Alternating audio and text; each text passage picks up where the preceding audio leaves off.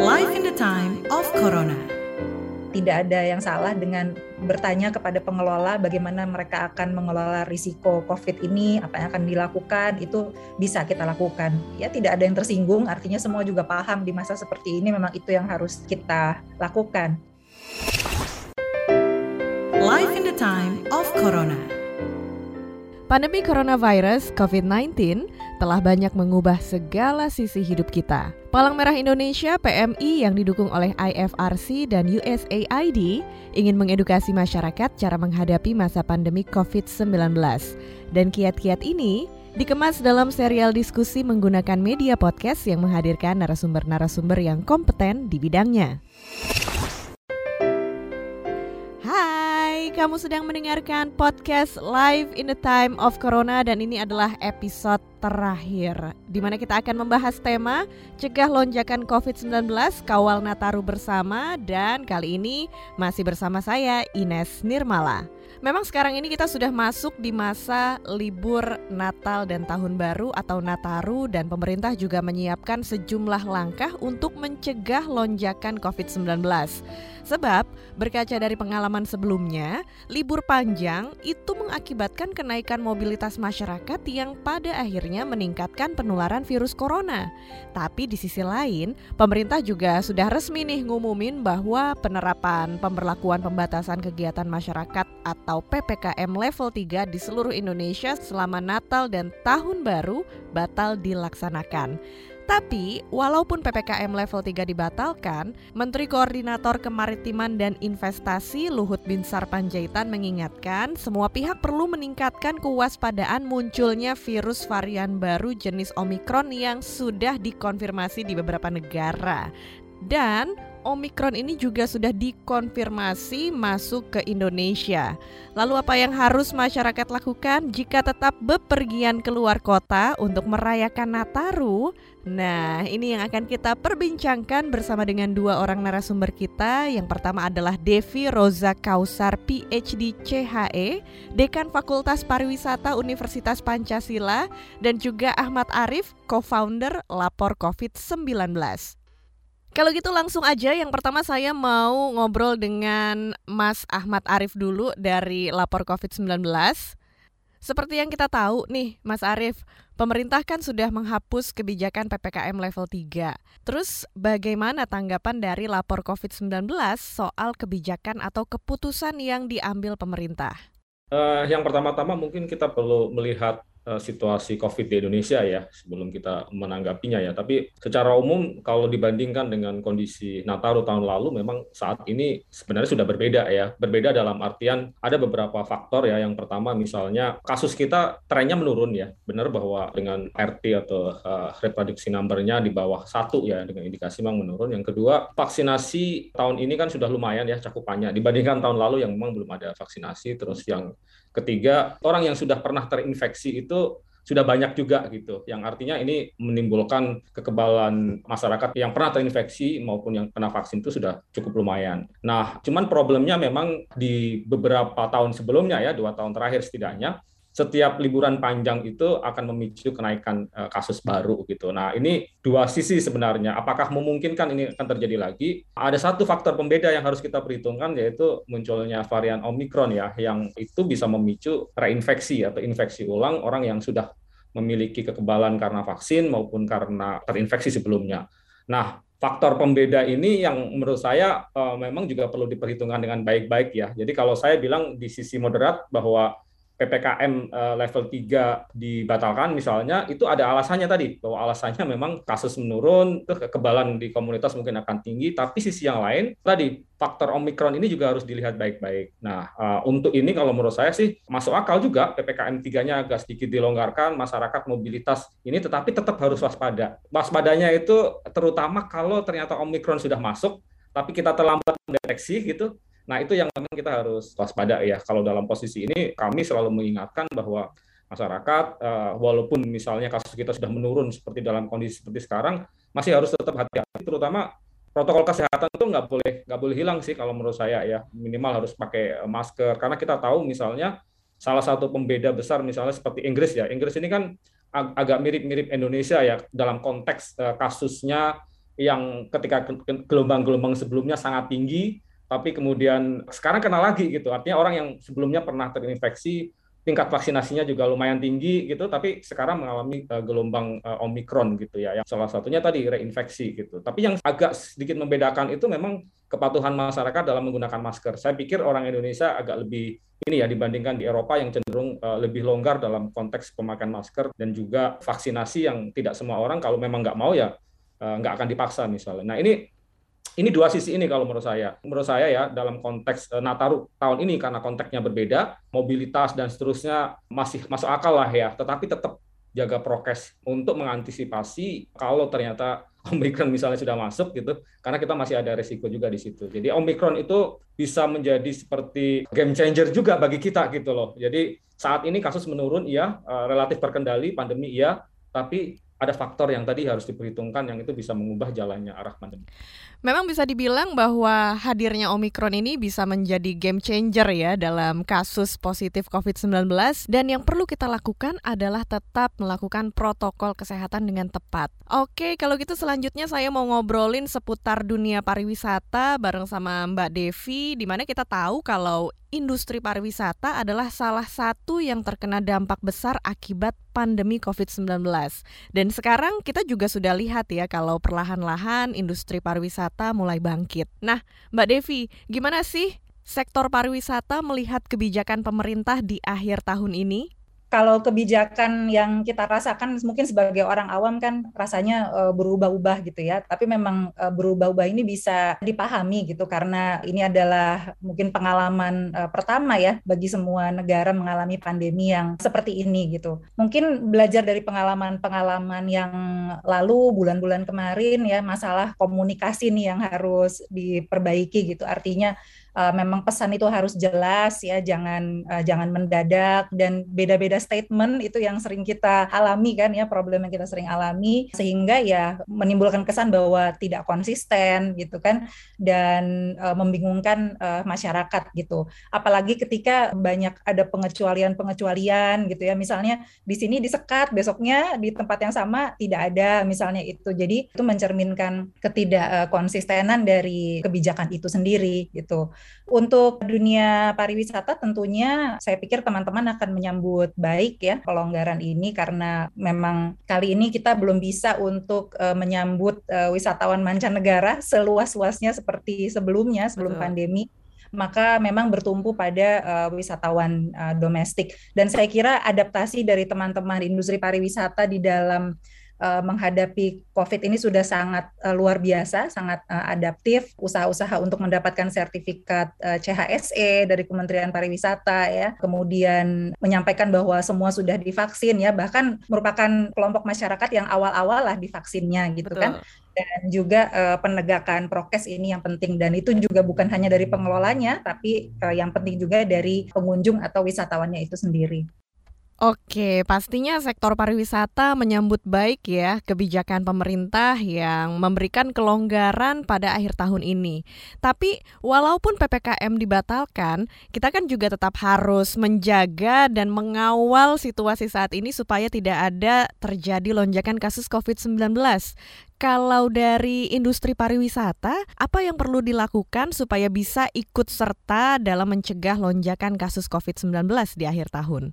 Sekarang juga banyak konsumen yang ketika mau datang itu mereka bertanya kapasitasnya berapa, apa yang harus dilakukan sebelumnya, kemudian apakah kalau menginap itu kamarnya sudah dibersihkan dulu ya, apakah ada double disinfektasi misalnya, itu banyak konsumen yang yang uh, kritis seperti itu.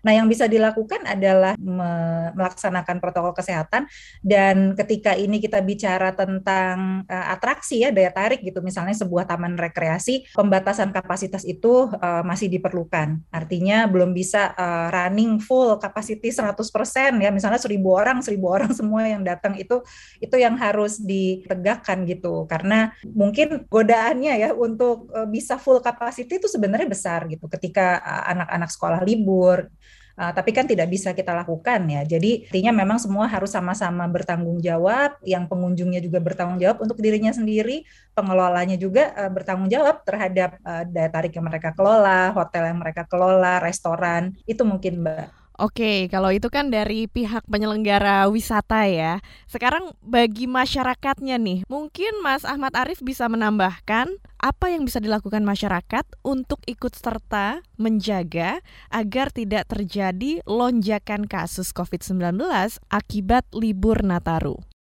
Uh, sebenarnya resepnya apa pun variannya ataupun ininya tetap sama ya bahwa uh, pertama-tama untuk masyarakat ya kita yang bisa peran yang bisa kita lakukan adalah uh, taat dengan protokol kesehatan itu pasti gitu ya. Jadi tetap pakai masker, kurangi resiko misalnya untuk berkerumun gitu dan dan seterusnya. Tetap harus berasumsi bahwa pandemi ini belum selesai gitu. Kita lihat saya baca barusan hari ini misalnya ada lonjakan kasus dan kematian di Korea Selatan misalnya, yeah. di Inggris, di beberapa negara lain yang sebenarnya kemampuan surveillance-nya udah jauh lebih baik dibanding kita pun bisa seperti itu. Jadi uh, pertama-tama untuk mengurangi resiko itu kita harus menyadari bahwa resiko itu masih ada gitu dan kita masing-masing harus berperan untuk uh, menguranginya gitu kalau untuk masyarakat ya tadi taat pada protokol kesehatan uh, pakai masker jaga jarak, hindari berkerumun gitu. Kalaupun mau berwisata, pilih tempat-tempat yang dia juga menerapkan itu gitu loh. Jadi kita sebagai konsumen kan punya hak kan untuk tahu bahwa misalnya hotel yang tempat kita menginap, eh, tempat wisata yang kita kunjungi itu pun juga udah menerapkan itu. Karena kan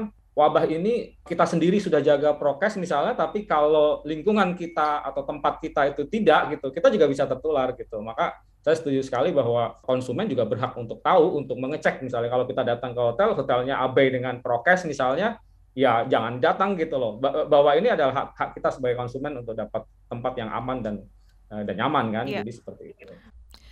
Bener banget, kalau resiko itu sebenarnya masih ada, makanya kita harus cermat, harus hati-hati, dan jangan sampai lengah ya untuk melakukan protokol kesehatan yang berlaku. Nah, memang kalau di masa pandemi ini amannya sih kita nggak pergi-pergian atau berkumpul dulu ya. Tapi buat masyarakat yang akan melakukan perjalanan atau liburan di masa pandemi ini, boleh dong Mbak Devi kasih tipsnya untuk mempersiapkan liburan menghadapi aturan yang berubah-ubah ya. ya, tadi uh, Mas Ahmad Arif sudah berpesan ya bahwa uh, saya kira kita semua sepakat ya bahwa uh, pandemi ini masih ada gitu kan. Jadi ya kita memang harus sama-sama saling pengertian lah ya mungkin ya. Mungkin awas gitu aware terhadap uh, info terbaru gitu kan yang ada dan uh, mudah-mudahan informasinya selalu jelas yang disampaikan. Dan mungkin uh, kalau tadi ya mempersiapkan nih ya mempersiapkan selain kita bicara prokes gitu ya mungkin ada satu hal yang yang menarik nih berdasarkan uh, studi ya studi yang pernah dilakukan mungkin tidak oleh tim kami saja tapi juga uh, oleh beberapa universitas bahwa sekarang ada tren kan ya tren yang bergeser bergesernya ini selain lebih aware terhadap kesehatan, wisatawan juga sekarang lebih uh, memilih tempat-tempat yang outdoor ya lebih terbuka gitu kan. Jadi artinya memang di dalam kita merencanakan mungkin kita bisa juga mulai memikirkan ya untuk kembali ke alam back to nature ya. Tentu masih tetap dengan prokes ya. Kemudian uh, lebih explore lagi uh, Indonesia kita yang yang luas ini gitu kan. Dan tren wisata outdoornya bukan hanya di Indonesia saja tapi juga di seluruh uh, penjuru dunia. Dan saya kira sih Indonesia adalah tempatnya ya yang yang sangat tepat untuk untuk wisata alam ataupun uh, wisata budaya yang berbasis budaya yang uh, dilakukan secara uh, outdoor. Banyak pilihan tempatnya gitu. Jadi tadi mungkin uh, lebih banyak uh, cari informasi ya kan? Kemudian nggak ada salahnya karena kita punya hak sebagai konsumen ya. Uh, tidak ada yang salah dengan bertanya kepada pengelola bagaimana mereka akan mengelola risiko COVID ini apa yang akan dilakukan itu bisa kita lakukan saya selalu melakukan itu sih. Jadi bertanya ya dan ya tidak ada yang tersinggung. Artinya semua juga paham di masa seperti ini memang itu yang harus kita lakukan. Yeah. Dan yang ini Mbak mungkin menambahkan ya, yang lebih kritis lagi itu uh, banyak artinya bukan hanya saya gitu yang menanyakan ya. Bahkan yeah. ada yang pernah menanyakan ke saya misalnya, Mbak kalau berwisata atau menginap di mana tuh sendoknya gimana Mbak? Apa bawa sendiri dari rumah? Artinya hal-hal yang mungkin saya tidak terpikirkan, ternyata banyak di sana konsumen calon wisatawan itu yang memikirkan sampai ke situ. Apalagi kalau punya anak-anak ya mungkin uh, ada rasa khawatir ya. Artinya kalau kita menanyakan sampai ke hal-hal detail pun uh, sepertinya sih tidak tidak masalah ya karena kalau itu memang merasa membuat kita nyaman untuk bertanya ya silakan uh, ditanyakan atau bukan tindakan-tindakan preventif yang dibutuhkan untuk keluarga masing-masing karena setiap keluarga pasti beda-beda ya situasinya. Oke, jadi memang selain melakukan prokes secara ketat walaupun sedang liburan, kita juga bisa lebih kritis lagi ya terhadap penyelenggara atau pengelola tempat wisata. Nah, kalau Mas Arief mungkin mau menambahkan nih. Iya, ini mungkin pengalaman juga dan pengalaman beberapa orang ya. Salah satu faktor resiko yang cukup tinggi itu sebenarnya ketika makan bersama ya. Iya. Bukan dari makanannya, eh, selama ini sih saya belum pernah membaca bahwa COVID bisa menular dari makanannya ya. Tetapi dari ketika makan kan pasti membuka masker ya, apalagi yeah. kalau berdekatan dan dan seterusnya. Jadi ada banyak kasus penularan terjadi uh, saat makan bareng gitu ya, makan bersama dekat dan dan seterusnya. Nah, sehingga mungkin satu titik yang perlu untuk diantisipasi gitu ya. Tapi kalau selama uh, tadi ya memakai masker, jaga jarak, artinya kan tidak makan ya. Begitu makan kan buka tuh. Nah, Betul. Nah, itu titik rawan yang mungkin satu yang harus diantisipasi juga. Iya, jadi kita mesti ingat juga ya ketika makan ini jangan sampai melebihi sebenarnya makan di tempat umum pun ada aturannya ya, durasinya berapa nah, lama gitu kan. Kalau saya uh, masih menerapkan namanya klaster ya. Jadi uh, hmm. ketika saya dulu mungkin klaster saya adalah keluarga kecil saya gitu. Lalu kemudian ketika uh, sama-sama tahu keluarga adik saya misalnya, keluarga kakak saya. Jadi klasternya masih masih itu itu aja orang yang benar-benar kita kenal gitu, yang kita tahu bahwa uh, apa tuh riwayatnya dan seterusnya. Nah, uh, itu tetap menurut saya penting untuk kita tanamkan ya bahwa ketika kita misalnya di satu, apalagi di satu ruang bersama yang sama orang yang kita sama sekali nggak tahu dengan kepadatan tinggi, buka masker dalam konteks makan tadi gitu kita harus benar-benar aware gitu. Mungkin pilih tempat yang yang kira-kira menerapkan ada space gitu ya satu meja yang memang benar-benar di cluster yang kita tahu siapa itu eh, kewaspadaan itu saya pikir tidak ada salahnya juga. Tetap waspada karena memang COVID-19 belum berakhir, tapi podcast Live in the Time of Corona sudah sampai ke akhir acara nih ya. Untuk menutup episode kali ini, Mbak Devi boleh deh kasih pesan atau himbauan buat pendengar podcast Live in the Time of Corona, apa yang mau disampaikan? ada satu sih sebetulnya harapan ya. saya juga nih mungkin Mas Ahmad ya melalui media nih juga bisa menyampaikan kita juga melihat sebetulnya ada inkonsistensi dari pesannya WHO ya sebagai otoritas kesehatan PBB gitu. Jadi misalnya di suatu saat menyampaikan bahwa dia mengkritik ya pembatasan perjalanan antar negara yang disebabkan oleh Omikron ini gitu kan. Terus uh, beberapa hari kemudian menyatakan bahwa uh, Omikron bisa menjadi game changer ya yang mengubah arah dari pandemi ini. Artinya ini juga pesan yang tidak konsisten ini kan juga membingungkan mungkin bagi negara-negara gitu. Jadi ya sebagai akademisi saya berharap lebih banyak bukti-bukti mungkin ya penelitian yang bisa dipacu gitu untuk mengetahui mengenai varian ini gitu kan. United Nations World Tourism Organization lembaga PBB untuk pariwisata di General Assembly-nya beberapa waktu yang lalu itu juga sama. Jadi mengkritik pembatasan perjalanan uh, antar negara gitu. Nah, jadi mudah-mudahan dari atasnya aja dari PBB ini kalau bisa lebih konsisten ya, lebih banyak bukti-bukti science based, kita bisa lebih yakin gitu.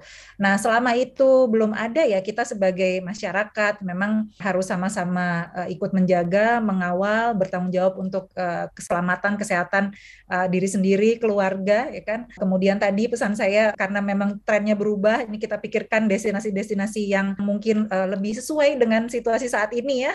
karena potensinya banyak sekali di Indonesia ya, wisata alam misalnya dan bagi pengelola uh, industri pariwisata agar terus uh, konsisten bahkan mungkin bisa meningkatkan berbagai macam prosedurnya ya untuk mengawal uh, supaya tidak terjadi uh, lonjakan gitu. Karena memang ada dilema nih antara kepentingan ya kepentingan untuk uh, survive dan juga kepentingan untuk sama-sama mengawal supaya tidak terjadi lonjakan lagi.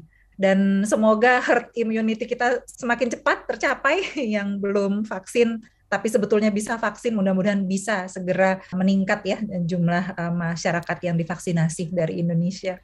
Thank you banget Mbak Devi dan juga Mas Arief udah ngobrol-ngobrol di podcast Live in the Time of Corona dan ternyata ini adalah episode terakhir podcast Live in the Time of Corona yang udah kamu dengerin sejak pertengahan tahun 2020. Seneng banget saya Ines Nirmala bisa menjadi teman kamu di podcast Live in the Time of Corona dan saya ucapkan terima kasih banyak buat kamu yang selalu setia dan mendengarkan podcast ini.